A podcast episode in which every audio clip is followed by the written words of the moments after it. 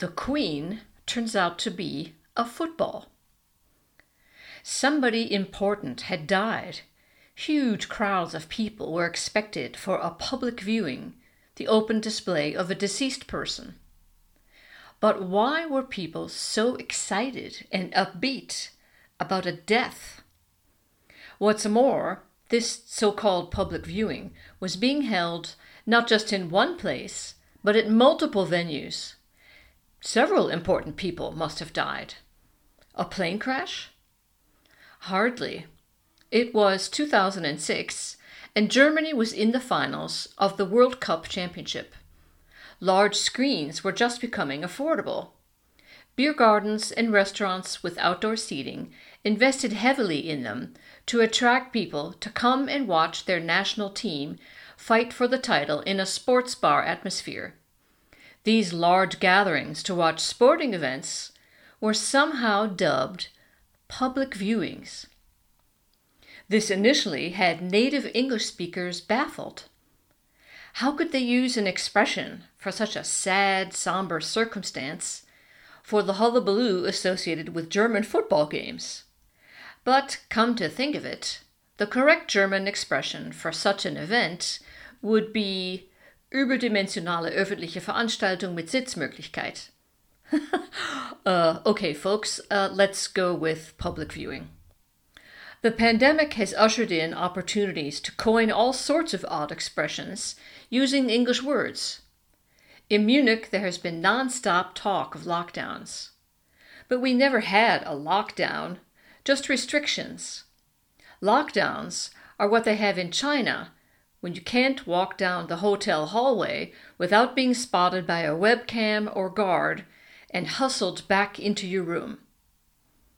Speaking of lockdowns, it was footage from northern Italy at the beginning of the pandemic in March 2020 that scared the bejesus out of Germans.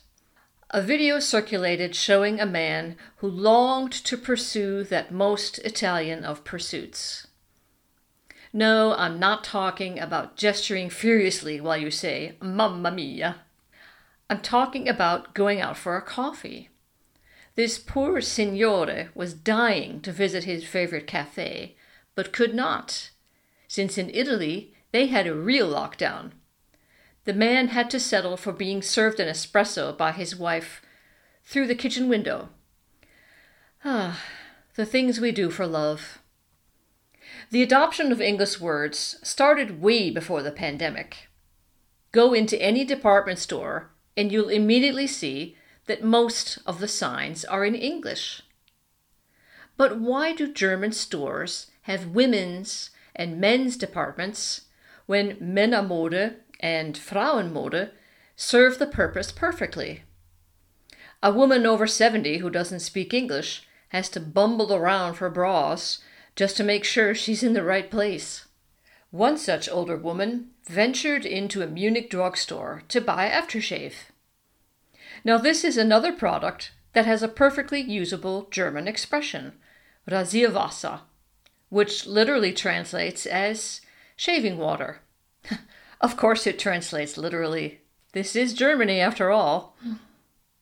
This German word has presumably been around for centuries just like the iconic Kölnisch Wasser from, yep, you guessed it, the German city of Cologne, the translation of Kölnisch.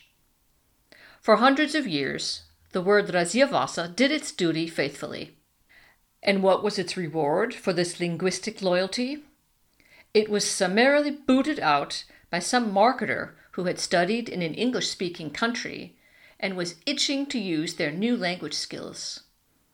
Overnight, Rasierwasser became aftershave. You do have to hand it to this person for pulling off this swap, since the word after in German means anus. So, this older woman, very proper lady who has been purchasing her husband's toiletries her entire life, marches into her neighborhood drugstore and places her usual order. I'd like some Rasierwasser, bitte. Oh, you mean aftershave? No, no, something for the face. She thought somebody was trying to sell her butt perfume. Let's just hope her grandchildren don't tell her about anal tattoos. But German words can wreak a lot of havoc in English too. English speakers are not spared confusion when they come to Germany and think they are understanding what they read. This can result in some rather mirthful misunderstandings. Americans have a basic grasp of many Yiddish words thanks to Jerry Seinfeld and the rest of the Jewish American community. But sometimes this knowledge can be more of a hindrance than a help. My niece Sophie came for a visit a few years ago. Walking around downtown, she stopped in her tracks at the sight of a storefront sign reading Schmuck. This is a perfectly normal sign in Germany for a jewelry store. The only problem is that this word at some point entered American English from the Yiddish, where it has a completely different meaning. It is now defined as an obnoxious or contemptible person. Sophie was thinking, They sell these here? Visitors love to roar along German autobahns, where there are no speed limits, except where otherwise indicated. As long as German car manufacturers continue to succeed in hindering a speed limit, Porsches, Ferraris, and other horsepower packed vehicles will continue hurtling down the highway. These same visitors often wonder at one sign that keeps reappearing along the way Ausfahrt. Could this possibly mean what I think it means? They wonder. It couldn't possibly mean flatulence, could it? Along the highway? Boy, these Germans really have a time and a place for everything. It's such a disappointment for them to learn that it just means exit. Speaking of exits, this word caused me a panic attack early on during my time here. Surveying the scene in a packed, darkened concert hall, I noticed lit signs above the doorways. The signs read, Not Ausgang. Huh. I knew that Ausgang meant exit, and by adding what I guessed to be the same word in English, not, these signs seemed to be saying, Nope, not an exit. Okay, I thought. So this is not an exit. But where is it then? I kept looking around, but kept seeing the same sign over and over. Not Ausgang, not Ausgang. Not here, not there, not anywhere. This was beginning to sound like a Dr. Seuss children's book. Would you exit here or there? Would you exit beneath the stair? No, liebe Frau, nein, mein Herr, I would not exit anywhere.